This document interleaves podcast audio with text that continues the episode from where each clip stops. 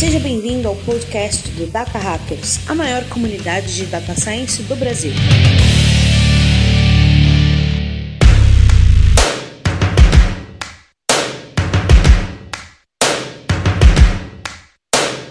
First things first, I'ma say Fala Data Hackers, sejam muito bem-vindos a mais um episódio do nosso podcast. Eu sou Paulo Vasconcelos e hoje, galera, nós iremos falar sobre carreira de Data Science. Sim, vocês pediram muito a gente sobre esse papo e a gente está aqui para dar dicas sobre como você pode iniciar nessa grande carreira e enfrentar os desafios que nós enfrentamos no, no dia a dia e como você pode evoluir no campo de, de ciências de dados. E é claro que para me ajudar nesse papo aqui, eles dois não podem faltar do meu lado. Ao minha direita está ele, Alan Sene. Fala, galera. A minha carreira em dados começa todo dia de manhã.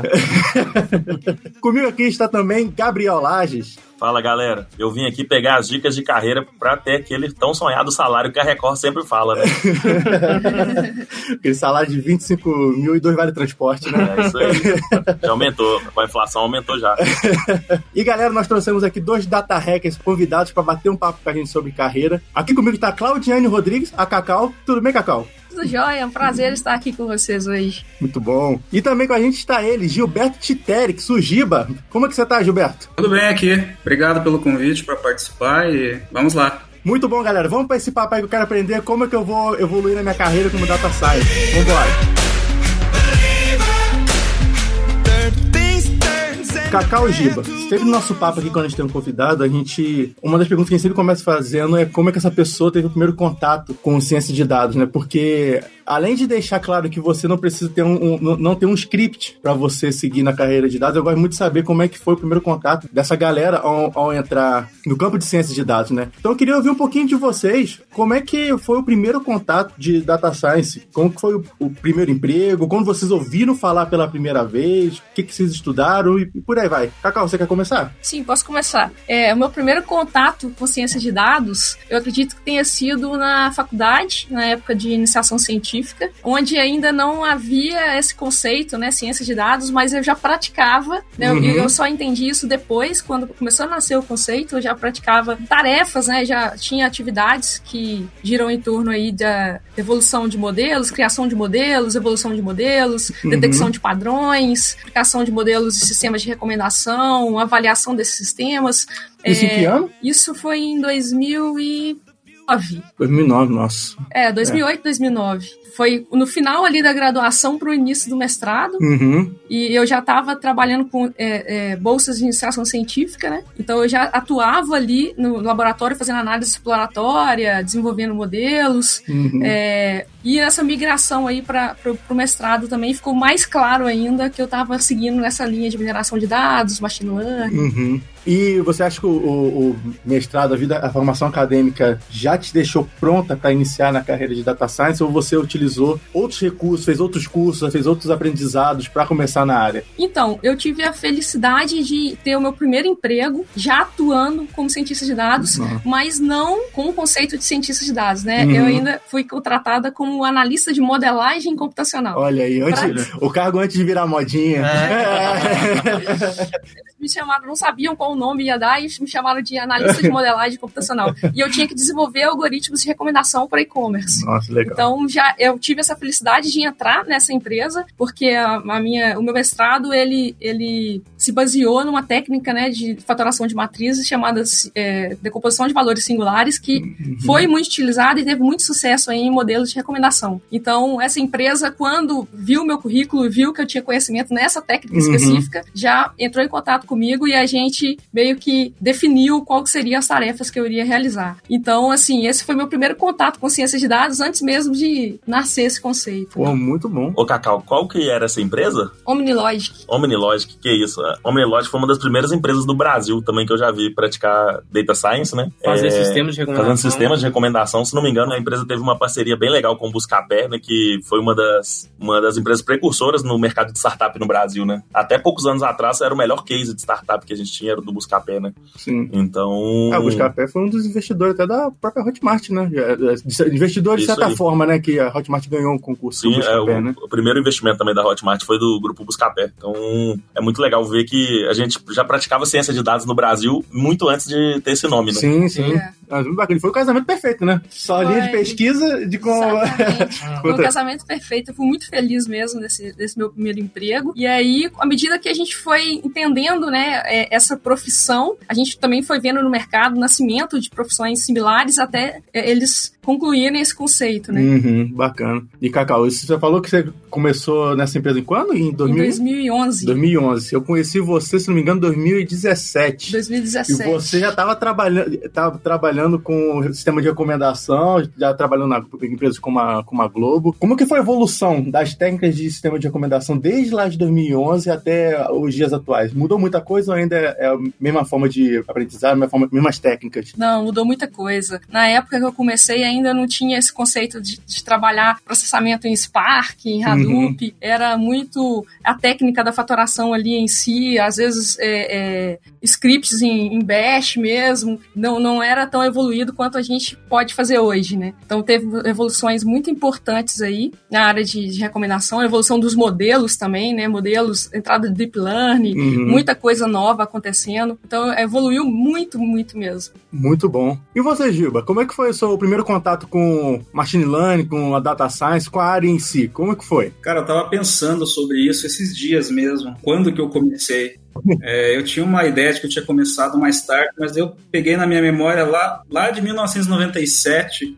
Foi, na verdade, a primeira vez que eu, que eu mexi com alguma coisa de dados. Foi numa matéria de um curso técnico que eu fazia que se chamava Comunicações Digitais, onde a gente tinha que desenvolver um, uma- um simulador para códigos corretores de erro. Esse é um, é um tipo muito comum de é, quando você tem um transmissor e um receptor digital, você transmite os dados com certa é, redundância e o receptor consegue detectar se tem erro ou não nos bits transmitidos, sabe? Então eu rodei algumas simulações, isso tem muito a ver com data science, apesar de ser uma, uma área diferente, né? Daí eu, daí eu pensei melhor e lembrei que em 2001, quando os bingos eram legais ainda aqui no Brasil, eu trabalhava desenvolvendo jogos. Eu, eu produzia jogos, eu Hã? programava jogos para, para bingo. Fazia parte de hardware e software ao mesmo tempo, né? Nossa, que isso. Cara, minha avó vai ficar muito feliz de saber, viu? Minha avó vai ficar muito feliz de saber que eu tenho um amigo que programa bingos, cara. Olha só que interessante. Eu, eu fazia isso dura- durante a minha graduação, né? Mas depois que, que se tornou ilegal, eu parei, claro. Ainda bem, né? Nessa época surgiu uma demanda, não dos jogos eletrônicos de bingo, mas sim da- da- das salas de bingo. Eles estavam querendo substituir o locutor das bolinhas, aquele que anuncia quando a bolinha é sorteada, né? Número 51, número 24, sabe? Eles queriam é, substituir o locutor por um sistema automático. É, então, eu pensei em desenvolver, é, usando uma webcam, né, conectada ali na- no sorteador da bolinha, um sistema que pegava a imagem, capturava a imagem, é, detectava, o, classificava o número e sintetizava a voz do locutor, tudo automaticamente. Isso aí em que ano, Giba? 2001, mais ou menos, entre 2000 e 2001. E aí? Então, o que, que, eu, que, que eu pensei? E tem gente fazendo vídeo disso postando no LinkedIn hoje. Naquela época era tudo programado em DOS, né? Então foi, foi um parto conseguir acessar o webcam por DOS, usando um compilador de 16 bits, pegando a BMP da imagem. E aquela época eu não tinha conhecimento nenhum de data science, de machine learning era zero. Então o que, que eu fiz? Eu fiz basicamente uma regressão linear com a matriz do, da imagem. E funcionou muito bem, funcionava muito bem quando a bolinha caía certinho no ângulo zero, no ângulo exato. Se a bolinha rotacionasse um pouco ou mudasse, é, ficasse de ponta cabeça, qualquer coisa diferente da, da posição ideal, já não classificava mais de direito, né? Claro, é- era óbvio, né? Eu não tinha conhecimento nenhum, mas até que eu me surpreendi com, com o que eu consegui produzir naquela época. Claro que não virou um produto, né? Ó, Giba, imagina só. Se hoje já dá sono de ouvir um locutor que é uma pessoa, imagina a voz mecânica do Google Translator 22. Seria legal. Ou muito legal, né? Em 2000 2007, eu fiz um mestrado também em códigos corretores de erro e eu usei muito análise de dados durante meu mestrado. Eu fiz muita simulação, pegando sistemas de transmissão de dados binários, né, e produzindo código para detectar erro num, num string de bits, né. Tem muito a ver com análise de dados, de detectar o erro e corrigir o erro. Não é exatamente machine learning, mas se aproxima um pouco. Porém, desse tempo todo, até 2007, eu trabalhei como engenheiro, né. Em 2008 eu ingressei na Petrobras como engenheiro eletrônico, engenheiro de equipamentos eletrônicos e automação. Então, assim, eu tive vários, alguns contatos com data science ao longo da minha carreira, mas minha carreira foi sempre outra. Em 2009, quando, na verdade em 2008, quando teve aquela crise na bolsa, passada a crise, eu resolvi, é, eu, eu investia na bolsa naquela época, né? Levei um prejuízo, acho que muita gente levou, mas em 2009 eu pensei, pô, por que, que eu não uso alguma coisa relacionada à ciência de dados para tentar prever quando isso fosse acontecer de novo na bolsa, ou até mesmo é, fazer um, um, algoritmo que me dê algum resultado operando na bolsa de valores, né? Uhum. Então, em 2019, eu comecei um projeto paralelo com a Petrobras que eu implementei uma, alguns algoritmos para tentar tirar algum proveito da bolsa de valores aqui, de, aqui no Brasil, né? Eu achei muito código em C, C++ para codificar redes neurais, porque naquela época eu achava que só existia isso. Eu não, eu não fui atrás de procurar qual que era toda a literatura por trás do data science, sabe? Então eu aprendi como é que funcionava uma rede neural, codifiquei e comecei a aplicar com os dados bol de bolsa de valores da Bovespa aqui no Brasil, né? Eu consegui é, até alguns bons resultados offline, né, sem operar, nos meus testes que eu fazia backtests. Porém eu vi que consumia muito do meu tempo fazer data science. Não é uma coisa que você consegue fazer com um projeto paralelo, né? Então eu acabei abandonando também em 2009 esse projeto paralelo. Continuei trabalhando como engenheiro. Em 2011 2011, o Google patrocinou um campeonato, o Google AI Challenge, que era para basicamente tinha um,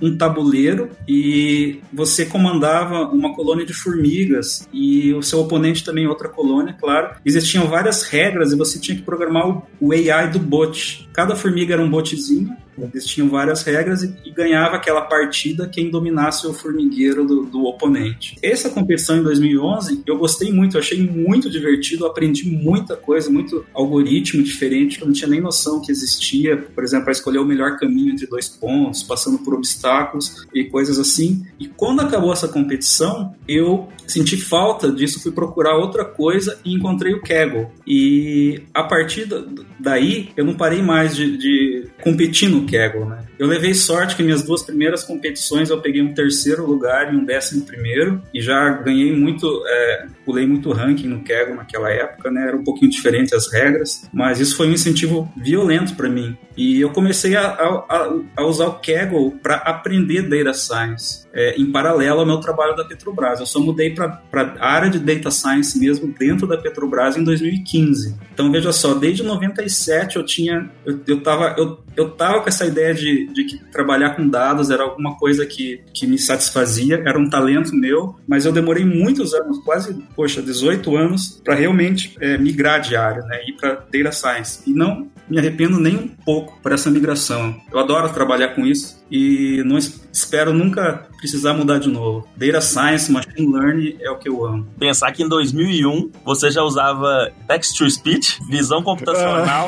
e tudo, todas as palavras da hype de agora, né, cara? Pois é. É isso aí, mas olha, nem era pois sem é. eu saber disso. Né? É. E nem colocava no currículo ainda. É. Botar LinkedIn, né? É, LinkedIn. Ô Gilberto, você é, da, da Petrobras você foi pro Airbnb diretamente ou antes, nesse intervalo, você foi para outra empresa? É, não, eu fui direto para Airbnb, né? Uhum. Quando eu saí da Petrobras, eu tinha uma ideia de fazer um, um doutorado no exterior. E eu fui com essa intenção para o exterior, fui, fui para os Estados Unidos, mas chegando lá eu vi que a realidade é outra. Seria muito difícil levar minha família e levar o doutorado junto e manter minha família lá nos Estados Unidos só com essa bolsa de doutorado. E nesse, me, nesse mesmo tempo eu recebi várias propostas. Eu, eu, quando eu atingi o primeiro lugar no Kaggle, eu comecei a receber muita proposta de trabalho. Os recrutadores levam muito em consideração o Kaggle na hora de oferecer uma proposta de entrevista ou coisas assim. Então, estando lá, eu comecei a receber muita proposta de trabalho e a Airbnb foi a que me chamou mais atenção. Então, praticamente eu saí da Petrobras, fiquei um tempo parado e entrei na Airbnb.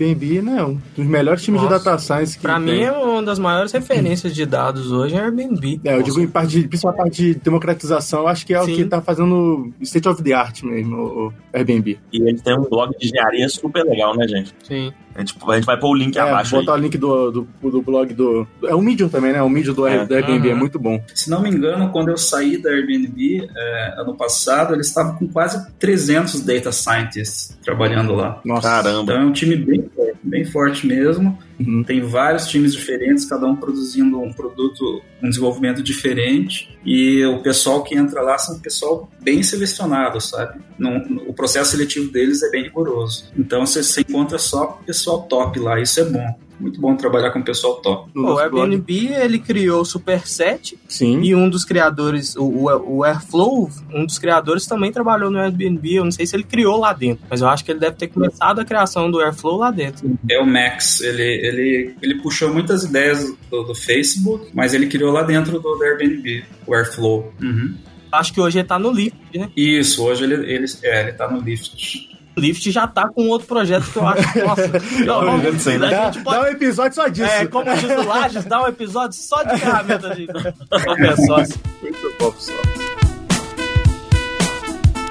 Cacau, do- do- no- nos episódios aqui a gente sempre fala muito de ferramenta, fala muito de técnica, o que a pessoa tem que ter para ser um cientista de dados. Só que eu gosto muito de falar também das soft skills que o cientista de dados precisa ter. O- As soft skills que o profissional de dados em si, não só um cientista de dados, mas o engenheiro também tem que ter. É, na sua visão, qual- quais são as maiores soft skills que fazem a diferença num profissional de dados? No seu caso, um, um cientista de dados, o que, que é mais importante?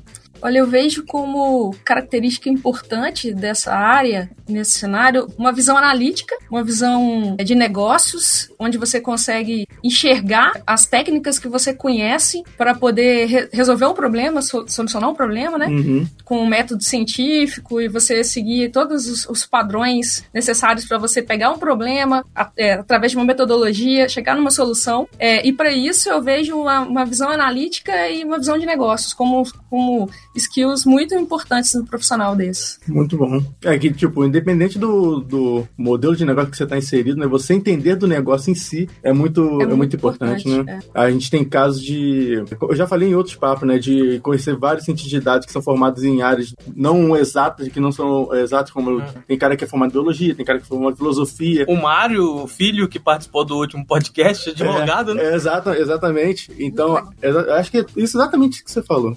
O conhecimento do negócio é essencial. E você, Giba, o que, que você acha? Quais são as soft skills mais importantes de um profissional de dados? Ah, eu concordo com o que a Cacau disse. Acho que entender o negócio da empresa é a soft skill mais importante, sabe? Porque não basta você apenas saber aplicar as técnicas de data science machine learning, você tem que aplicar de uma forma que gere resultado para a empresa, né? E para fazer isso, primeiro precisa entender o negócio da empresa. Você precisa estar dentro, você precisa assimilar o que, que aquela empresa está fazendo e o que, que as técnicas de data science podem ajudar a trazer valor para aquela empresa. Isso é muito difícil. Pode parecer assim, à primeira vista fácil, mas é, quando você começa a pensar, você vê que é muito difícil fazer isso. Então é uma soft skill muito importante. Outra coisa, saber explicar termos técnicos numa linguagem que não seja técnica. Isso ajuda principalmente é, em reuniões quando você está tentando é, mostrar o o desenvolvimento de um trabalho seu para pessoal de diversas áreas diferentes dentro da empresa ou até fora da empresa.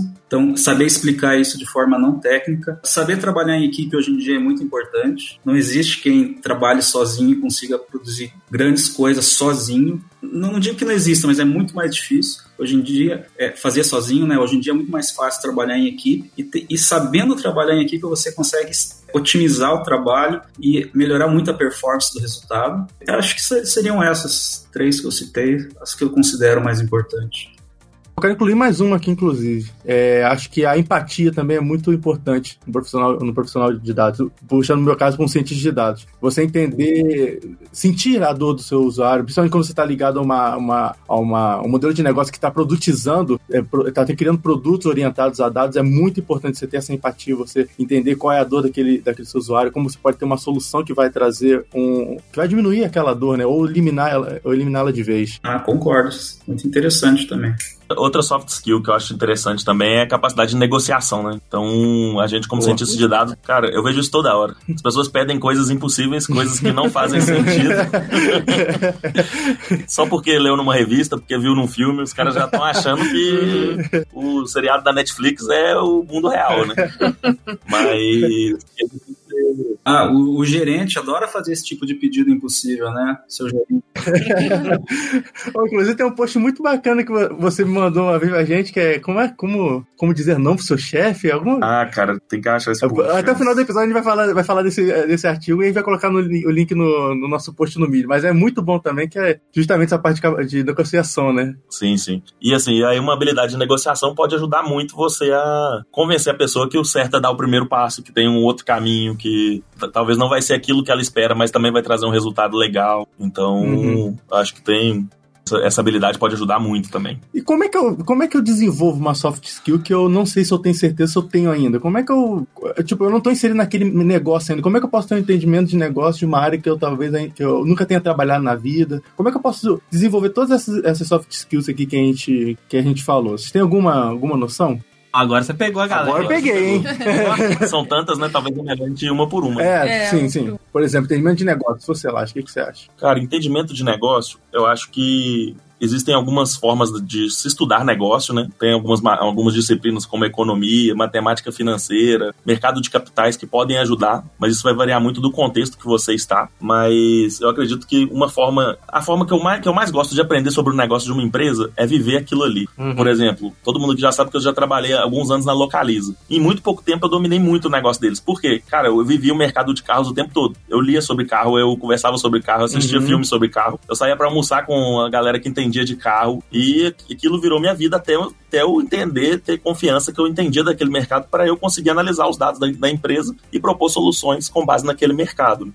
Então, essa também é uma, uma opção. E eu vejo que muita gente fica um pouco na defensiva, sabe? Às vezes, vamos dar um exemplo assim. Ah, cara, às vezes eu tô trabalhando numa empresa de mineração e eu não entendo nada de mineração. Então, ah, mas não tem, não tem muito a ver comigo, não é o que eu gosto. Mas, se- mas se você quer evoluir nessa parte, talvez é importante você estudar o mercado, entender mais a fundo, conversar com as pessoas já antigas da área e Uhum. tudo, ir, em- eventos. Tem várias formas de, de ganhar essas, essas, essa característica. aí. Hum, Exatamente. É, cada, ne- cada modelo de negócio vai ter a sua dificuldade de, de fazer isso, né? Mas eu acho que é um ex- excelente pontapé inicial. O que, que vocês acham? Vocês concordam, Giba e Cacau?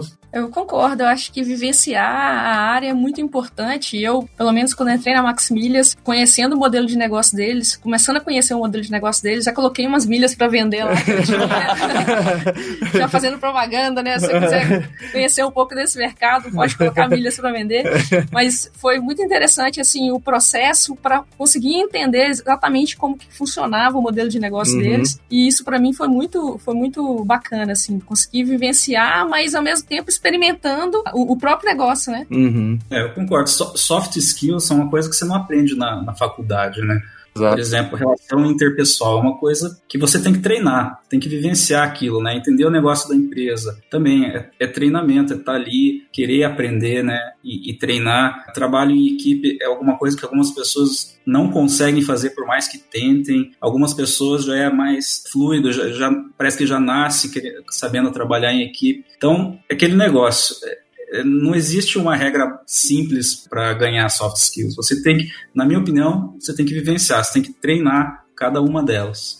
Bom. Boa. A gente falou de uma outra soft skill aqui, né? Que é a empatia. Uhum. Essa aí também é no dia a dia, né? Exatamente. É quase um- um- uma virtude. É isso aí. É. É, eu né? acho que se, acho que para todos esses casos, assim, tanto para você ter empatia quanto você ter conhecimento do negócio, você tem que é, ter muita humildade também de ver que, cara, Uhum. você sabe é, muita coisa sobre uma coisa técnica. Mas você não vai saber de tudo, de todos os domínios. Então Uhum. você tem que ter humildade para perguntar pro cara pra como que as coisas funcionam, quais são os principais dores dele, né? Uhum. E você ter humildade também de ver, cara, são pessoas com realidades diferentes. Você jogar pro cara um modelo, um, um gráfico de distribuição pra ele, ele não vai saber interpretar esse gráfico. Exato. Eu concordo. E esse, essa, esse lance de se colocar no lugar do outro, né? Uhum. Essa questão da empatia, se colocar um pouco no lugar do outro e entender que ele tá numa, com uma visão diferente, uma perspectiva diferente da sua. Então você começa a criar empatia à medida que você começa a se entender, né? é, no lugar do outro. Exatamente. Sobre a, empatia especificamente, eu tenho uma dica de um livro que me ajudou muito, assim, sabe? Porque eu sou um cara que sempre fui muito focado em números, assim, então muitas vezes eu não me colocava no lugar do outro, que eu tava só pensando em números, só pensando em conta matemática e tudo, e, e, as- a- e acabava até esquecendo que os outros têm sentimentos, né? Mas um livro que me ajudou nisso, apesar do título do livro eu não gostar muito, mas o livro eu acho sensacional, é um livro que chama Como Fazer Amigos e Influenciar as Pessoas. Essa é a Bíblia Tá? Essa é uma Bíblia, é um livro de 1929, sei lá, 27, não sei. Funciona até hoje, todos os ensinamentos do livro. Foi, foi para mim, foi um divisor de águas, assim, me ajudou pra caramba a entender como que o outro pensa, entender que, que todo mundo, na verdade, tá buscando o melhor, assim, e se, se colocar no lugar do outro pode, pode trazer muitos benefícios. Exatamente. E, a comunicação a gente consegue desenvolver, né, treinando, parte de escrita também, né? Acho que é, um, tudo, é, principalmente essa é uma questão de treino, de você poder desenvolver. Tem um. um- eu não curto muito vídeo de motivacional, mas teve um que eu curti muito que eu vi uma vez, que o cara falava assim, é, que a pessoa, a pessoa reclama, eu não sou bom em matemática. É claro, tu nunca estudou, tu nunca treinou, nunca ficou Uhum. tentando, tentando, tentando. Quando você tenta, fica cansado, você para e por aí vai. Então eu achei bem isso, tipo, você não sabe escrever, eu vi muita gente, quando fala do blog, começa a escrever blog, o pessoal Uhum. fala, eu não sei escrever bem, cara, você tem que treinar. É, é uma Uhum. coisa que se desenvolve. Você não aprendeu Python, não aprendeu SQL, ou o que seja num, num dia. Você tem que desenvolver também essa Uhum. técnica, né? thank you Cara, não tem como você aprender tudo no, nesse mundo. Você, data science é um campo gigante que você pode se especializar em uma coisa entre, entre milhões. Eu, pelo menos, às vezes me sinto focado assim, cara, o que, que eu tenho que aprender, assim? Eu- é tanta coisa nova chegando, o que, que eu tenho que aprender nesses casos? E eu queria saber de vocês, assim, para aquela pessoa que tá começando data science, não sabe o que quer aprender agora, como é que vocês identificam uma técnica, uma ferramenta, uma habilidade nova que vocês precisam aprender? E que tipo de exercício vocês fazem com vocês mesmos? Que tipo de pergunta vocês se fazem? Como é que é? Fala aí, Cacau. Bom, eu acho que a primeira coisa, vivenciando o trabalho, é com os erros, né? Hum, À medida que você vai cometendo erros para resolver um determinado problema, uma de- determinada solução, você vai entendendo que você não está no caminho certo e de repente você ainda não tem todos os recursos para lidar com a, com a natureza daquele problema. uhum, Então, uma, uma técnica que eu gosto muito de fazer é uma engenharia reversa. Onde eu preciso chegar, qual o valor que eu preciso entregar, e bom. dali, aonde eu preciso chegar mais próximo dali. E aonde eu preciso chegar mais próximo um pouquinho. E de trás para frente, tentando entender qual o caminho que eu precisaria traçar para conseguir resolver aquele problema. Eu acho que todo, todo aprendizado, ele vem da onde você quer chegar e por que, que você não tá chegando até lá uhum. né? Por que, que você está errando? Então, eu acho que com os erros e com essa é, técnica de olhar de, de uma forma é, de trás para frente, de repente, pode ajudar a entender o que, que você precisa aprender ali naquele meio para conseguir chegar onde você precisa. E sem perder o foco, né? Porque você tá, tem que chegar em algum lugar para entregar algum valor. Se você começa do início sem saber direito onde você vai chegar, você pode não conseguir atingir todos os seus objetivos ali no meio para conseguir entregar um, um valor legal no final. Uhum. Você falou tudo, né? Foco, né, cara? E aí você não Uhum. pode perder durante seu aprendizado de forma nenhuma. É muito fácil você se distrair, né? Se sair- sair- perder o foco no- durante Sim. seu aprendizado. E você, Giba, o que, que você faz pra saber qual, qual técnica, habilidade você precisa aprender ou desenvolver? A nova habilidade que você não conhece? Como é que você, como é que você faz? Essa pergunta não, não é fácil, não existe uma receita de bolo para isso. Normalmente, o que eu, o que eu uso para saber que está faltando alguma coisa é quando eu tenho alguma demanda ou desafio profissional. Ou até mesmo no Kaggle, né? Por quê? Porque quando você tem uma demanda, você vai atrás de descobrir como solucionar aquele problema, aquele desafio, aquele, aquele campeonato de machine learning, né? Você vai atrás da resposta. O que, que eu preciso para resolver isso? Qual que é o estado da arte? Quais são as técnicas para resolver esse problema? E baseado nessa né, na resposta dessa pergunta, você vai procurar o que você precisa aprender para resolver aquele, aquele desafio. Então, o que, que eu recomendo? Aprender uma coisa de cada vez, não tentar aprender tudo ao mesmo tempo e procurar algum desafio, alguma coisa ou alguma coisa que te chame interesse para tentar aprender como solucionar aquilo. Por exemplo, é, você quer fazer um classificador de imagens. Então você vai estudar todos os temas relacionados a isso, a classificação de imagens, né? Pode ser é, supervisionada, não supervisionada, usando deep learning, usando qualquer outra técnica de machine learning, mas foca naquilo, não vai tentar estudar natural language processing em paralelo ou qualquer outra técnica de machine learning ou data science, sabe? Então, o que, o que me leva a aprender ou, que, ou querer desenvolver uma habilidade são os desafios, seja do dia a dia, do trabalho, do Kaggle. E foi assim que eu aprendi a maior parte do, a maior parte que eu ganhei de conhecimento foi solucionando é, competições diferentes do Kaggle. Cada competição tinha um tema diferente, uma forma diferente de resolver e eu aprendi técnicas diferentes para resolver cada uma das competições que eu participei. Então, a experiência misturada com fo focar naquilo que você está querendo aprender naquele determinado momento eu creio que seja a melhor forma. É, eu acho que, não, do ponto de vista de engenharia, cara, todo dia sai uma solução, uma ferramenta nova. Sim. Mas as pessoas esquecem que a maioria das coisas, dos problemas, já estão sendo resolvidos há anos, com as mesmas ferramentas. Então, às vezes, para de pensar em usar só aquela ferramenta da moda. Uhum. Pense em tentar resolver o seu problema com o mínimo de conhecimento que você já tem. Exato ao seu alcance. Pô, o Giba fez lá o, o, algoritmo lá de reconhecimento de imagem C. É o que estava na mão dele. Ele pensou o problema e resolveu. Então, ah, não vai atirar com uma bazuca e querer mexer com bazuca antes de você saber atirar, uhum. né?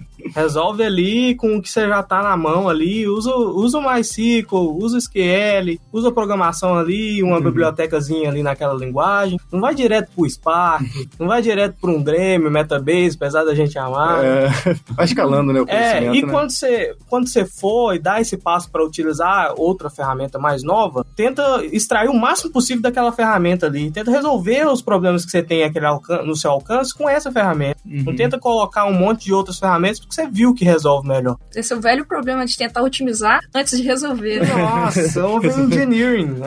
É, over-engineering. É, eu, eu gosto muito desse pensamento de ter, ter um aprendizado novo com base em um, um problema, um desafio. Ah, eu curto muito. E uma coisa que eu quero adicionar aqui é quando você identificar qual é essa técnica, essa habilidade que você tem que desenvolver, por exemplo, eu tenho que aprender visão computacional. Procure fontes de conhecimento que se adequem à sua, fonte, à sua forma de aprendizado. Por que eu estou falando isso? Hoje nós temos três principais tipos de aprendizado. Uma pessoa tem geralmente é, tem um desses três tipos de aprendizado. Você tem aquela pessoa que tem um aprendizado visual, que é aquela pessoa que consegue aprender muito bem olhando as coisas e, coisa, e a partir de coisas que estimulam a, a visão. Por exemplo, ela é uma pessoa que entende muito bem diagramas, slides, figuras, imagens e consegue aprender muito bem disso. Se você é uma pessoa que consegue desenvolver muito bem assim, cara, você às vezes com um post você vai aprender pra caramba. Às vezes com um curso que tem muito, muita parte visual, você vai aprender melhor. A gente tem outro aprendizado que é o aprendizado auditivo, que é aquele cara que você falando com ele, ele tá aprendendo. Eu, esse eu acho que é o mais incrível, porque. Aquele cara lá do terceiro ano que ele dormia a aula toda. e tirava, tirava 10 na prova de física. que é aquela pessoa que, tipo, é um cara que. Eh, você, eu acho que a forma mais fácil de identificar se você é um cara que consegue aprender, a, aprender pelo, ter um aprendizado auditivo é quando você tá ouvindo um podcast fazendo e trabalhando ao mesmo tempo. Eu não, não consigo, consigo, fazer, eu não consigo fazer isso nem ferrando. Eu só consigo ouvir podcast quando eu tô lavando louça, quando eu tô varrendo casa, fazendo uma parada bem, bem, mecânica, sabe? Então, tipo, a pessoa auditiva é aquela pessoa que aprende muito bem ouvindo outra pessoa falar. É aquela pessoa que consegue ouvir muito bem de podcasts, audiolivros e por aí vai. E tem o, ter, o terceiro tipo de aprendizado, que esse particularmente é o meu, que é o aprendizado sinestésico, que é aquele cara que é mão na massa. A melhor forma de eu aprender alguma coisa é eu meter a mão, meter a mão na massa e eu mesmo fazer, sabe? Uhum. Eu, nem todo mundo é assim, eu conheço muita gente que é assim também, mas o, o primeiro passo é, identificou o que, que você precisa aprender? Beleza, agora identifica qual é a sua forma de aprendizado e procura conteúdos daquela forma. Você tem que aprender visão computacional e você é um cara igual a mim, sinestésico, cara, procura curso prático, procura um, um, um projetinho prático que você vai meter a mão na massa e fazer lá na hora. Ah, você é um cara que vê muito bem, cara, vê um, um post lá na Analytics Vida daqueles indianos lá fazendo post adoidado lá, que você vai aprender bem pra caramba. Então, acho que é um caminho muito bom pra você identificar e aprender uma coisa nova. Ô, Paulo, tá faltando um aí, ué. Ah. E aquele cara que aprende por osmose? Esse aí. Aquele que só fica do lado daquele que sabe. Espero o conhecimento ser passado pra cabeça dele. Aprendizado de Stack Overflow é ok, hein? É, dos dois que, que entra. Pessoal, uh, a galera lá no Data Hacker sempre pergunta muito de curso, né? Tipo, que curso tem que fazer? Curso na, sei lá, na Audace, na Coursera, vale, vale a pena? Pós-graduação, graduação. Exatamente, mestrado, doutorado no MBA, Nossa. coisas assim. Então, vou jogar essa pergunta pro, pro Giba. E quero saber, cara, teve algum curso que você fez que mudou sua vida? Ou, tipo, um curso que você aprendeu muito, foi um curso que foi totalmente fora da curva, que você curtiu muito pra, pra indicar as pessoas? O que, que você tem? Ah, tenho sim, cara. Tem um, um curso que mudou a minha vida, mas não é um curso é, tradicional. Eu costumo falar isso sempre. O curso que mudou a minha vida é o Kaggle. Olha, Porque, como você disse, é, eu também eu preciso botar a mão na massa para aprender.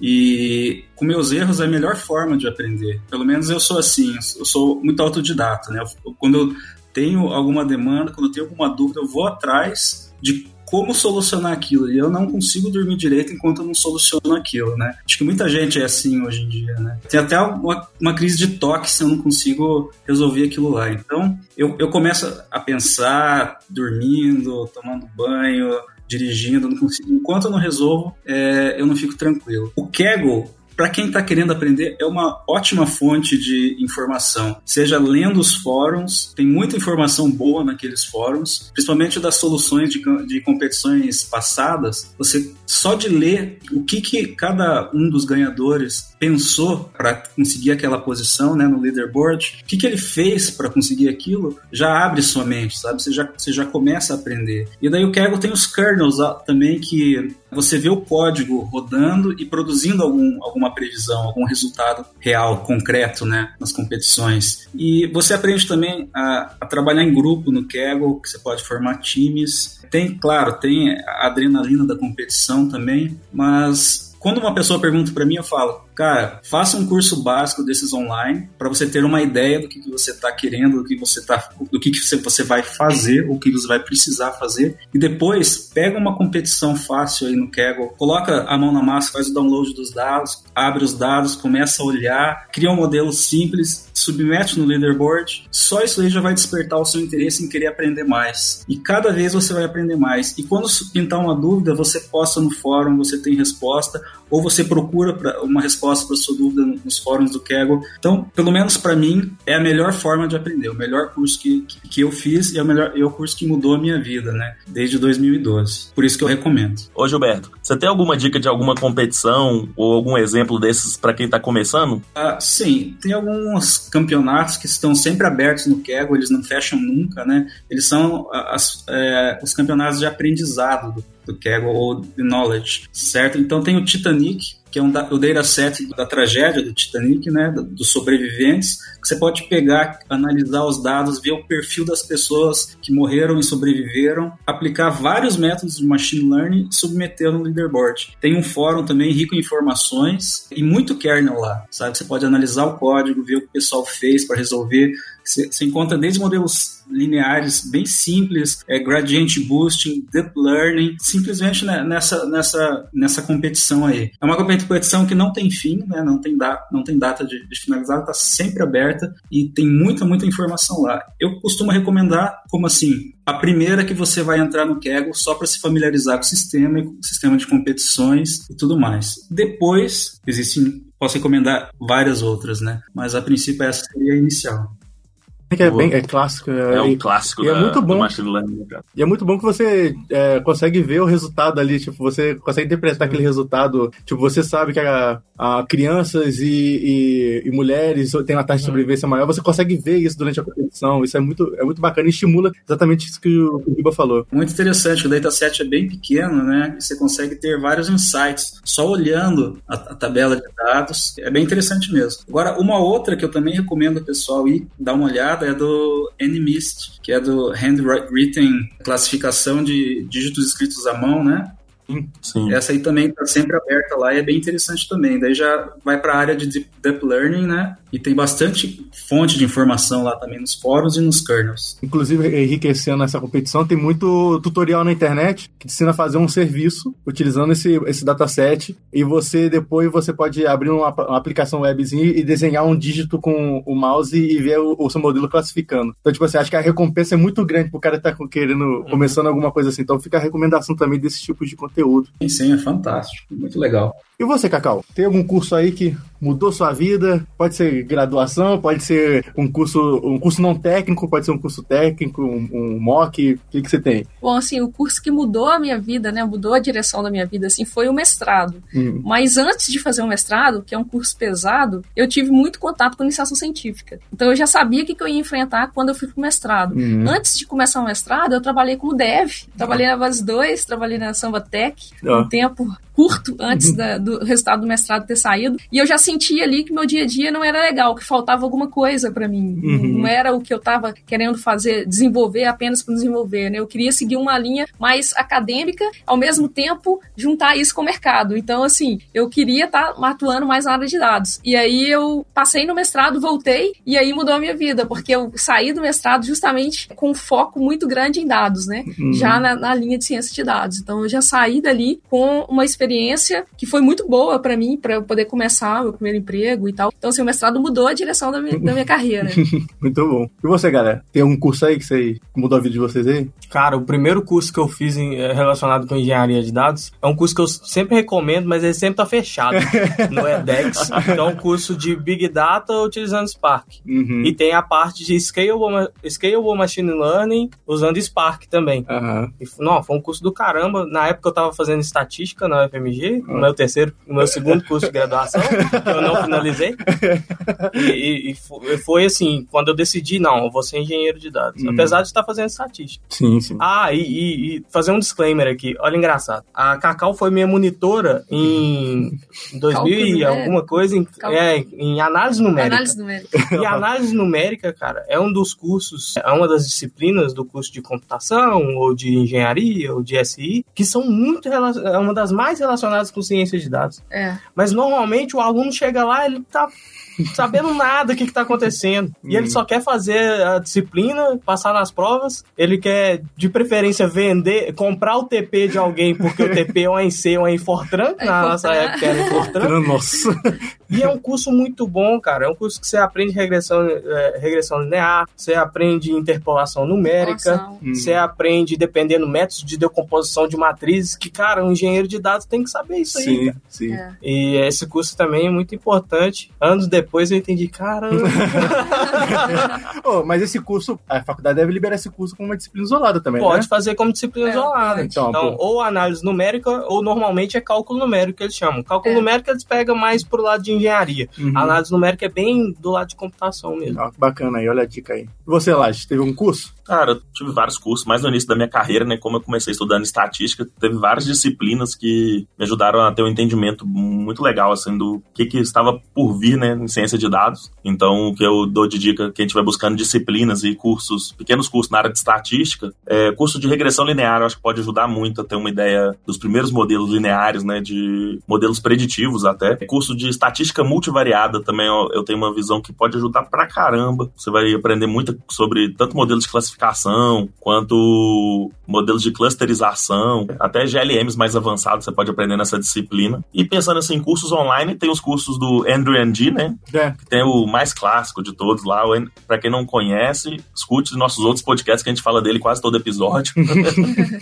Mas ele é o fundador do Coursera, né? E o não. curso dele ainda é o curso mais acessado no Coursera de todos os tempos. O fundador do Coursera é, é um dos títulos. O cara tá parecendo uma, um Targaryen, tá parecendo é. lá Andrew Ng, primeiro de seu nome, diretor ex-diretor do Google Brain, ex-diretor do Baidu. É. Da minha parte, a dica que eu dou, assim, teve dois cursos que mudou mudou a vida porque não chegou a ser a parte, o impacto técnico, assim. É, o primeiro daí foi o DataQuest, que é um, um, site online também que você faz mockzinhos assim bem prático, que foi o primeiro site que eu vi, assim, que tu aprendia na mão, a programação assim, digitando na hora lá no console, vendo o seu, seu, seu resultado na hora ali, a, a, explicação era muito boa deles. E foi o primeiro curso que eu falei assim, caraca, mano, tem isso na internet, nossa, isso aqui é muito doido, eu quero fazer isso aqui pra sempre. Uhum. Então foi um curso que me chamou muita atenção, mas assim, de curso que teve um impacto direto na minha, no meu aprendizado, é um curso de introdução à estatística do, do Udacity, que é um dos cursos que eu. A, a Kate, que é a, a, a, instrutora do curso, é uma das pessoas que tem a melhor didática que eu já vi na minha vida. Eu nunca vi alguém ensinando como ela, estatística. Ela é capaz de ensinar estatística pra minha avó, que ela,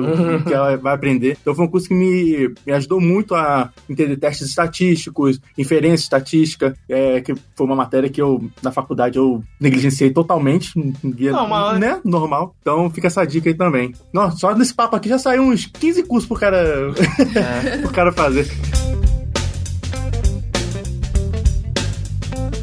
Pessoal, a gente deu dicas aqui sobre cursos, soft skills, falando um pouquinho sobre qual, como cada um começou na, na carreira Data Science. Só que muita da gente que tá ouvindo o Data Hacks é aquele cara que tá procurando o primeiro emprego dele, né? É aquele cara que não tem experiência nenhuma, é o cara bem júnior mesmo, que tá querendo iniciar na área. E aqui temos pelo menos três pessoas que já participaram de, de processo de processo seletivo de, na parte de recrutamento, né? Temos o, o Giba, a Cacau, o Lages. Quando chega um cara que tem esse perfil, que tá começando pela primeira vez na, na área, o que, que vocês levam em consideração nessa pessoa para contratar ele? Bom, eu acho que assim, eu, eu tive é, a experiência na época de colocar no meu currículo as técnicas né, de fatoração de matrizes que eu dominava e que estavam aí é, na minha linha de pesquisa, e isso chamou a atenção da empresa. Uhum. Então eu acho assim, se você tem conhecimento, mesmo não tendo experiência, coloque isso no seu currículo de uma forma mais clara possível, uhum. né? Tanto técnica quanto não técnica, para que as pessoas possam entender até onde vai seu conhecimento. Eu acho que isso é a dica principal, assim, é deixar bem claro no currículo quais técnicas que você tem conhecimento para que a empresa possa é, é, enxergar em você uma pessoa que tem recursos, que entende desses recursos para poder resolver problemas ali do dia a dia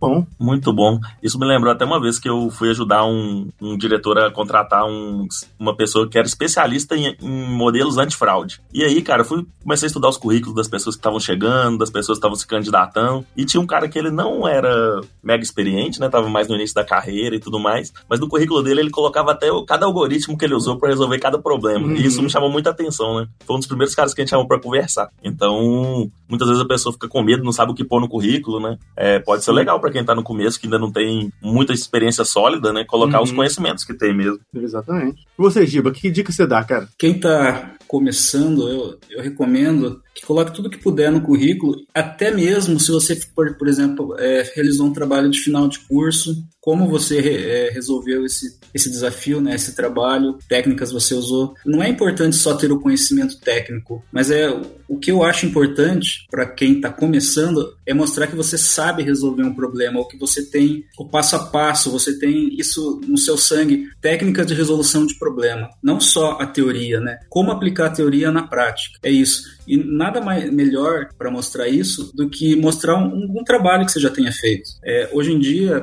pode ser através de um trabalho de final de curso, pode ser é, através, por exemplo, de uma competição de, de data science. Às vezes você até chegou a desenvolver algum produto, alguma coisa, mas é muito importante para quem está começando mostrar alguma característica sua, né? Não só mostrar que você tem uma graduação em determinada área, porque a graduação por si só diz que você tem o conhecimento, mas saber aplicar aquele conhecimento e trazer algum valor na prática é o que torna o diferencial na pessoa, né? Por exemplo, o método de recrutamento no, no exterior eu acho muito mais rigoroso do que aqui no Brasil. Eles mandam pro, pro entrevistado um challenge, né, um desafio para você resolver e você tem que apresentar para cerca de 10 data scientists seniors da, das empresas aquele desafio, como você resolveu aquele desafio, que técnicas você usou, qual foi o seu approach, né, para resolver aquilo lá. Então, o que acontece? Eles não contratam apenas quem, quem tem PhD no determinado assunto, eles contratam quem sabe resolver os problemas também, sem, sem precisar ter um PhD, que é o meu caso, né, eu, eu não tenho doutorado e não sou PhD em nenhuma, nenhuma área, sou mestre em engenharia elétrica e eu fui contratado como data scientist numa empresa de tecnologia nos Estados Unidos. Então, o que, que eu, como é que eu fiz? Nesse momento que eu fui contratado pela Airbnb, eu era também um, um iniciante. Eu estava indo para uma empresa estrangeira, num, país diferente, e foi uma das minhas primeiras entrevistas lá fora. Né? Então, o que, que levou eles a, me, a me contratar foi que eu provei para eles que eu sabia resolver os problemas, que eu tava, que eu me encaixava na cultura da empresa. Né? Eu acho isso muito importante, não só no exterior, mas aqui no Brasil também. Você mostrar que você tem o talento de resolver problemas, né? Que é o que to toda empresa espera, né? Ela não vai contratar alguém é, para assinar, ela espera que o, o empregado dê algum retorno também. Então, vai a dica. Exatamente. complementando a dica do Gilberto, né? É muito importante construir o portfólio, né? Principalmente para quem tá começando. Às vezes você vai lá, fez uma análise legal toda, deixou aquilo no limbo, aquilo lá ficou na- no seu projeto de faculdade, ou ficou no. no- por- você fez só por curiosidade, né? Ou naquela partição perdida do Linux lá, É. Naquela pastinha que quando sua máquina for formatada vai sumir, vai sumir. né? Mas é legal. É, hoje em dia existem vários lugares para você criar um portfólio. O próprio GitHub é, é o O próprio melhor Kaggle exemplo, é um né? O próprio Kaggle é um excelente portfólio, tem até medalhinha e É, tudo os mais. né? kernels do Kaggle são, são excelentes, é um excelente lugar pra você botar. Então, É, e os, e os recrutadores hoje em dia levam muito em consideração o Kaggle na hora de propor uma entrevista para os candidatos. Né? Eles levam muito, muito mesmo. Com toda certeza. Uhum. Teve, um, teve um processo que a gente fez aqui para contratar estagiários, que tinha uma estagiária lá que ela tinha um Kaggle, já, já tinha feito vários exemplos lá e tudo, isso ajudou ela pra caramba, ela Uhum. passou na frente, assim, muito mesmo. Claro que no final teve o teste também, mas isso já ajudou ela a ser selecionada dentre 100, 150 pessoas. né? Sim, com certeza. É, eu sempre bato nessa tecla de você criar seu portfólio, cara. A- meu primeiro emprego com, com- em ciência de dados mesmo foi a partir de, da empresa me encon- me encontrando a partir do meu blog, que eu escrevo. Eu utilizei o Medium, não porque o Medium era uma, uma plataforma famosa, porque o Medium tinha um- tem um SEO muito bom, então a pessoa pesquisava alguma coisa sobre o assunto, me via lá no, no, no Google. Então eles conheciam muita, muita proposta que vem para mim, vem através do conhecimento do meu, do meu blog. Então, cara, o portfólio, se você está começando na área, o portfólio vai ser seu maior aliado na hora de, de mostrar que você sabe a- aquela técnica, né? E é legal você ter um portfólio diversificado também, né? Com certeza. Então, às vezes, não trabalha só com modelo, trabalha também, escreve alguma coisa, Uhum. faz uma contribuição diferente para um open source, faz alguma coisa assim, Boa. um pouco diversificada, né? Pra você romper talvez a primeira barreira. Eu tenho uma pergunta pro Giba e pro Lages. Os dois são gerentes, os dois são líderes aí, Uhum. né? Um de uma área de BI e Analytics de uma empresa que tem é, não só o foco em Data Science, mas usa Data Science como meio para atingir outros objetivos. E o Giba, pô, lead Data Science de uma empresa que tá mexendo com core ali de ciência de dados numa ferramenta que é muito a vanguarda, né? Não, o AutoML é a melhor coisa, uma das melhores soluções que eu vejo, assim, da, é o que a Apple tá, tá oferecendo. Eu acho muito foda. Então, Giba, o que, que você recomenda para o cara que quer dar um passo além da carreira? Ele já está como cientista de dados, mas ele quer liderar um time, ele quer mexer com uma ferramenta que é o estado da arte de, de ciência de dados. Na verdade, a ciência de dados ela é subdividida em diversas áreas, né? Por exemplo, a área de machine learning é uma área que é perfeitamente factível de ser resolvida usando técnicas de AutoML, né? Machine learning automático. Você pode ter uma vantagem, principalmente em questão de performance e tempo, se você deixar para que essa, essa parte de machine learning seja resolvida por uma ferramenta é, automática. Então, o que, que acontece? Você pode usar mais do seu tempo na parte de visualização, prepara preparação ou até mesmo avaliação dos resultados. Você ganha tempo, você vai, vai criar um, um diferencial para você se você deixar essa parte de machine learning para uma máquina fazer. Não necessariamente você precisa investir o seu tempo nisso daí, sabe? Isso pode ser um diferencial para você. É claro, quando todo mundo fala em data science, a área de machine learning é o que vem a, a princípio assim na cabeça, primeiro na cabeça, né? Pô, machine learning é, é legal, é onde está a parte legal da história, né? Mas é justamente essa parte que pode ser mais facilmente automatizada. Então, o que, que acontece? Você pode investir mais nas outras áreas e deixar isso aí para uma máquina de entregar um modelo de alta performance no menor tempo possível, né? Isso cria um diferencial para a pessoa. Por outro lado, eu vejo que a parte mais difícil de ser automatizada é mesmo o entendimento de negócio, o entendimento do contexto, entender como modelar aquele problema ali, né, antes de buscar a solução para ele, né, entender exatamente quais as formas que, quais as possibilidades que, se, que tem para lidar com aquele problema. Eu, eu, concordo. E eu acredito que essa também, que focar em negócio também, é uma das, das opções que a pessoa que quer seguir uma carreira gerencial, quer seguir uma carreira de liderança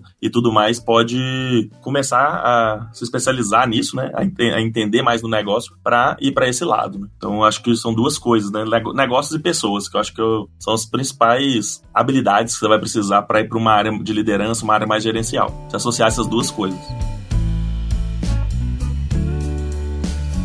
Cacau, você já passou por várias empresas de vários tamanhos uh, aqui no Brasil, não só em, em Minas, como em, em outros estados, como o Rio. Se não me engano, não foi o Rio, não, foi no Foi Sul, Porto né? Alegre. Foi Porto Alegre. É, você já trabalhou na, na Dito, que é aqui em BH, na Omnilogic, passou pela Globo.com e atualmente está na Max Milhas. Cada uma dessas empresas tem seus diversos tamanhos, tem seus diferentes desafios. Como é que você vê o, esses diferentes cenários para um cientista de dados? Tipo, que, que técnicas, o que, que é desenvolvido numa startup pequena? Que outras técnicas e habilidades você precisa desenvolver quando é uma, uma empresa grande que tem outra série de desafios? Como foi o seu contato nisso aí? Foi, foi bem interessante. Empresas menores, né, têm estrutura, às vezes, é, não tão robusta quanto uma empresa maior, né? Uhum. Por exemplo, a Globo.com tem seu próprio data center. Foi Uhum. muito interessante poder visitar esse data center, entender melhor como é, é, as coisas funcionam lá, trabalhar com tecnologias né, como Spark, Hadoop, tecnologias de grande porte, com um volume de dados assim muito, muito grande mesmo, muito Uhum. maior. Mas ainda assim, em startup pequena, eu tive contato com um grande volume de dados. Só que é um grande volume de dados da época, né, quando eu comecei. Uhum. Lá em 2011, um grande volume de dados não era um grande volume de dados, grande volume de dados hoje. Uhum. Então, assim, foi uma evolução bem interessante. E cada momento está trabalhando com um grande volume de dados e está com as tecnologias que iam atendendo ali aquela Uhum. época, né? que- De acordo com a estrutura da empresa também. Então foi bem interessante essa, essa, essa migração, assim, de uma pequena empresa para uma grande empresa com contato com tecnologias diferentes e, e, e a robustez também dessas tecnologias. Né? Uhum. E você, tipo, quando você mudou desse cenário de estar numa startup pequena, que acho que o Alan vai se identificar mais ainda que na startup pequena você é aquele. Tem que ter. Faz aquele, tudo, A cara. verdade, tem que, é. é, faz tudo, você tem que tomar cuidado para aquela, pra aquele, aquela instância na AWS não estourar muito. então, quando você mudou desse cenário, você já tinha as skills, o, conhecimento técnico que essa empresa grande, por exemplo, demandava ou não? Você aprendeu quando você estava inserido nesse meio? Eu tinha alguns e outros eu aprendi. Bacana. Por exemplo, eu aprendi a programar em Scala quando eu, eu fui para Globo.com. Eu não, eu não conhecia a linguagem, eu não- nunca tinha programado antes. E eu também é, fui menos generalista, porque na, na startup eu fazia um pouco de tudo. Sim. Quando eu fui para Globo, eu já fui focada na, na equipe de sistemas de recomendação. Então a gente fazia modelo de sistema de recomendação, implementava o modelo de sistema de recomendação, tomava conta de toda a parte de recomendação. Então Uhum. era uma equipe muito específica Sim. né? Tinha a parte de ciência de dados, porque a partir do momento que você está gerando o modelo, né, validando o modelo offline, antes de fazer um teste AB, antes de validar é, online, é, tem todo uma- um aparato ali de ciência de dados, mas foi muito a parte de desenvolvimento também, mas muito especialista. Uhum. Então eu já senti isso, já, já não tinha tantas responsabilidades diversas, mas a responsabilidade que eu tinha, ela era muito importante e, era, e tinha uma equipe para tomar conta dela. Ô Gilberto, você também é um cara que teve uma carreira bem extensa, né, cara? Teve muitas experiências diferentes. Só para o pessoal entender do que, que eu tô falando. O Gilberto já passou pela Siemens, Nokia, Ambev, Airbnb, Petrobras e agora tá na Opel. Então você já passou por empresa de diferentes tamanhos, de, diferentes nacionalidades, empresa Estatal. pública, estatal, né, empresa privada, é, startup. Então, é, que dica que você dá aí pra galera que tá buscando o primeiro emprego ou buscando traçar uma carreira, pra- talvez o sonho deles é passar por algumas das empresas que você trabalhou, né? Que dica que você dá aí? Cada empresa que eu trabalhei é completamente diferente, tem um- uma técnica diferente de contratação, uma, uma demanda diferente de trabalhos. A Petrobras, por exemplo, é uma empresa pública, né, só se entra com concurso. Mas, por exemplo, citando a Airbnb em específico, é uma grande startup dos Estados Unidos, né? Existe um, um processo seletivo muito rigoroso. É praticamente uma maratona quando você vai fazer uma entrevista lá. E não só a Airbnb, eu notei que todas as, as grandes é, empresas lá dos Estados Unidos, elas, eles têm esse sistema de maratona para você fazer a entrevista de um ou mais dias, né? Antigamente era muito maior, hoje eles tentam, eles diminuíram bastante o tamanho da entrevista, hoje leva em torno de dois dias, você passa o dia inteiro na, dentro dessas empresas, conversando com diversos gerentes e especialistas de diversas áreas, tentando provar que você sabe. É muito interessante comparar o trabalho interno nessas, nessas empresas. Por exemplo, a Airbnb, ela tinha uma infraestrutura de dados fantástica. Era um negócio impressionante, assim. Tudo que você precisasse de ferramenta para resolver os problemas, eles te davam, não, importa o que. É, a Airbnb usa só Amazon é, como host de todos os serviços, tem lá, mas, claro, todas as, as técnicas de, de data science, seja para Big Data ou Machine Learning, estão contidas dentro da infraestrutura dela. Mas quando eu entrei lá, uma coisa que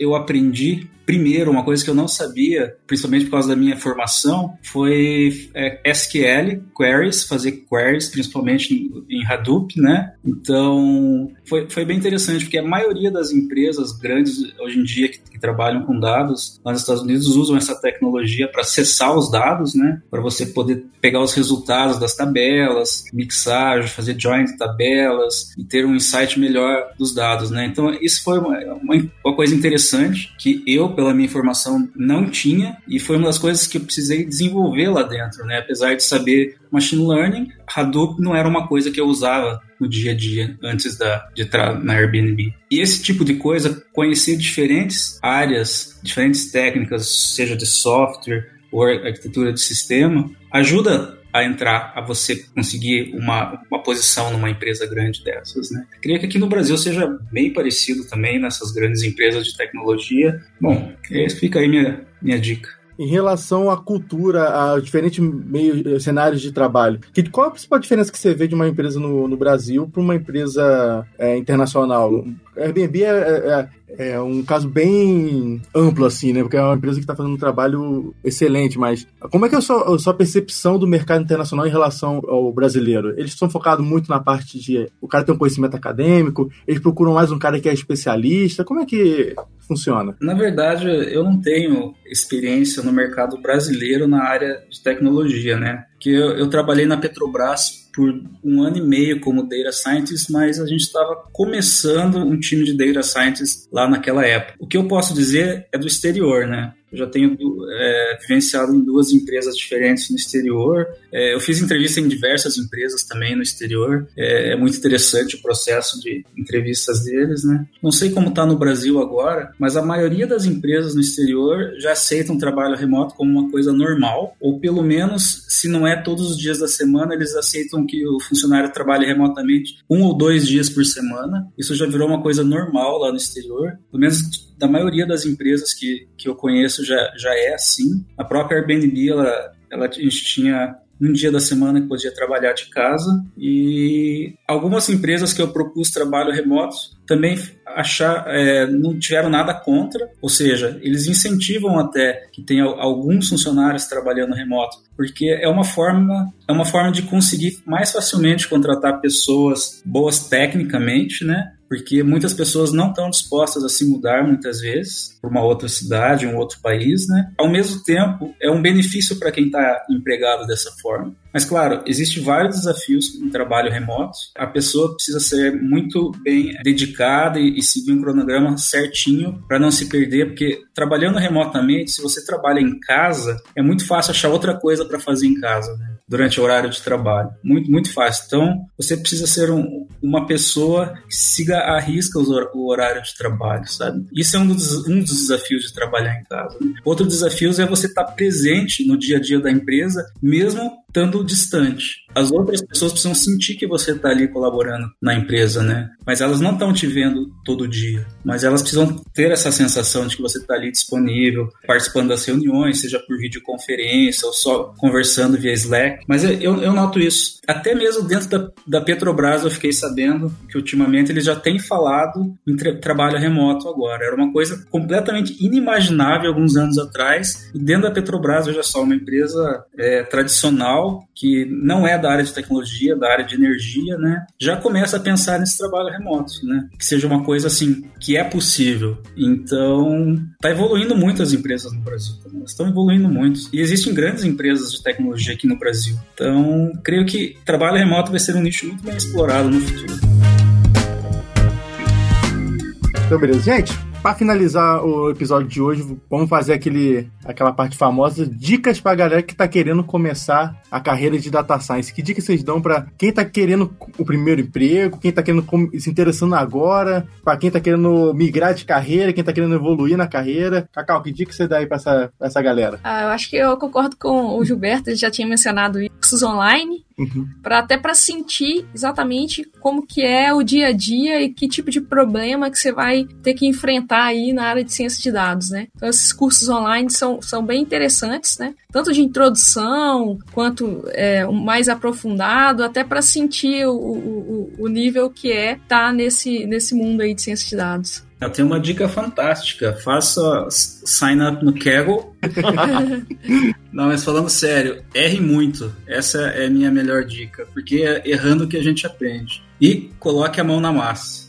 Eu só, só aprendi, só comecei a aprender quando eu botei a mão na massa. Quando eu comecei a codificar, fa- fazer código, código-fonte, voltado a machine learning. E toda vez que eu errava, eu aprendi alguma coisa. E eu errei muito, errei muito. Eu fiz muita experiência, eu tentei várias coisas loucas que saíam da minha cabeça, o que eu pensava durante sonhos. Acabava não, a maioria acabava não dando certo, mas uma ou outra dava certo. Então, essa, essa é a minha dica da experiência. Erre muito. Errando a gente aprende. Bom, olha aí então, faz o curso que a Cacau tá, tá indicando, pega, faz um projetinho prático que o Gilberto tá falando, joga no GitHub, faz aquele post no Medium, No, Bota no manda no. Data Hackers. bota no currículo, manda no Data Hackers. É isso aí. Muito bom. Inclusive, se você quiser encontrar um lugar, precisar de uma plataforma para postar seus trabalhos, para seus artigos, seus, seus projetos pessoais, temos o Medium do Data Hackers que é totalmente aberto. Se você quiser escrever um, um artigo lá para a comunidade, a gente tem mais de 2 mil pessoas na, na- se não me engano, 2 mil seguidores no nosso, no nosso Medium. Tem uma área lá, no- assim que você entra no Medium no Data Hacks, tem lá uma área de falando como escrever para Data Hacks. Então você tem aquele post lá no seu Medium pessoal, submete pra gente, que a gente compartilha com a comunidade, você tem a, a visibilidade do seu trabalho. Então fica essas dicas aí, né? Muito boas. Com certeza. Teve uma dica que passou desapercebida aí no, no episódio, mas o Gilberto falou aí que quando ele fez a entrevista no Airbnb, ele passou por uma maratona e, e olha que ele era o primeiro, o número um do Kaggle, né? então uma dica é não desistir. Muitas vezes eu vejo a pessoa tenta fazer um teste, vai mal, sei lá, Uhum. vai mal numa entrevista, não passa, larga aquilo, desiste da carreira, tudo. Uhum. Mas a dica que eu dou é não desistir, se esforçar, continuar se é, aprendendo, continuar estudando, seguindo as outras dicas aí, que uma hora vai dar. Exatamente. Então é isso, galera. O episódio de hoje fica por aqui. Queria agradecer a presença desses dois convidados ilustres aqui no nosso episódio, que enriqueceu muito o nosso papo. Cacau, muito obrigado por ter vindo aqui participar com a gente trocar uma ideia. Foi muito legal a sua participação. Que isso, eu que agradeço aqui poder participar com vocês dessa conversa. Foi muito rica para mim, de muitas coisas aqui. E estamos lá na Maximilias com vagas lá para cientistas de dados aí, galera. Olha aí. Só enviar o currículo. Estamos lá aguardando. É, boa. Vai ter o link da vaga na Maximilian lá no, no nosso post no Medium, hein? Fiquem ligados, hein? Giba, muito obrigado pela sua participação, cara, por ter dispor do seu tempo aí, ter, trocar uma ideia com a gente. É isso. Tô, tô disponível aqui a qualquer momento. Obrigado aí, Paulo, Gabriel, Alan, pelo, pelo convite. Foi, o papo foi muito legal. Espero que a gente possa fazer algum outro no futuro também. E encontro todo mundo no Kaggle. Melhor lugar pra gente falar sobre machine learning e aprender cada vez mais. Cara, quer um incentivo maior, velho? O Brazuca tá lá em Tá, cima, lá, mano. Muito bom. E fica aqui novamente o nosso, o nosso, o nosso jabá. Se você não conhece o Data Hackers, tá perdendo. O Giba tá lá, Cacau tá lá, mais de 3.600 pessoas no, no nosso Data Hackers, no nosso Slack no Data Hackers. Temos a nossa newsletter que toda semana a gente tá lançando conteúdos curados por nós, conteúdos relevantes na, na área de Data Science. Aquele montão de artigos que você vê durante a semana, os melhores deles ficam lá no nosso, na nossa newsletter. Então, se você tiver vontade de conhecer um pouquinho o Data Hackers, acessa lá www.datahackers.com.br. Vem fazer parte dessa comunidade aí que tá bonita pra caramba. Valeu, galera. Muito obrigado pela sua participação, muito obrigado pela sua presença e a gente se vê no próximo episódio. Valeu!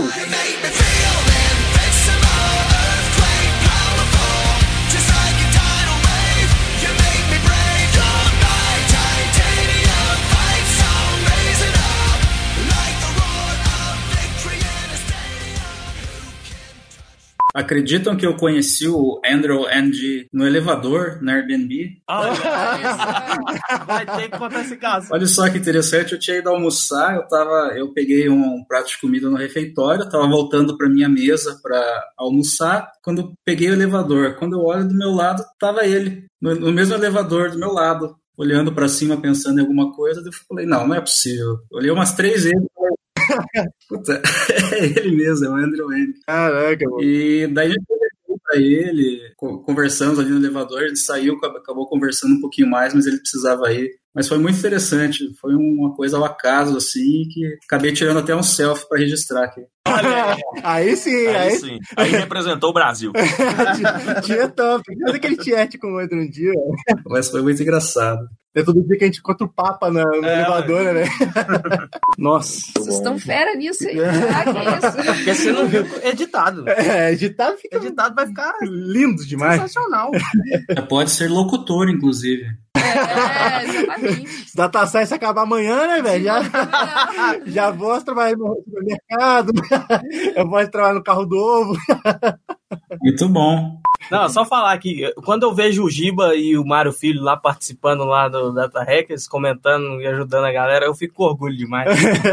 O Giba e o, o Mário Filho responderam uma, uma dúvida minha que eu tive no Data Hack, se tinha a pessoa mais importante do mundo. Olha onde a gente tá chegando. Andrew Andy, segura nós. Se teve um aprendizado que eu tive nesse episódio é que toda vez que eu pegar um elevador eu vou reparar muitas pessoas. Principalmente se tiver na Bay Area, né? É, ali, É mesmo. ali que tu topa com o Elon Musk. Elon né? Musk no elevador.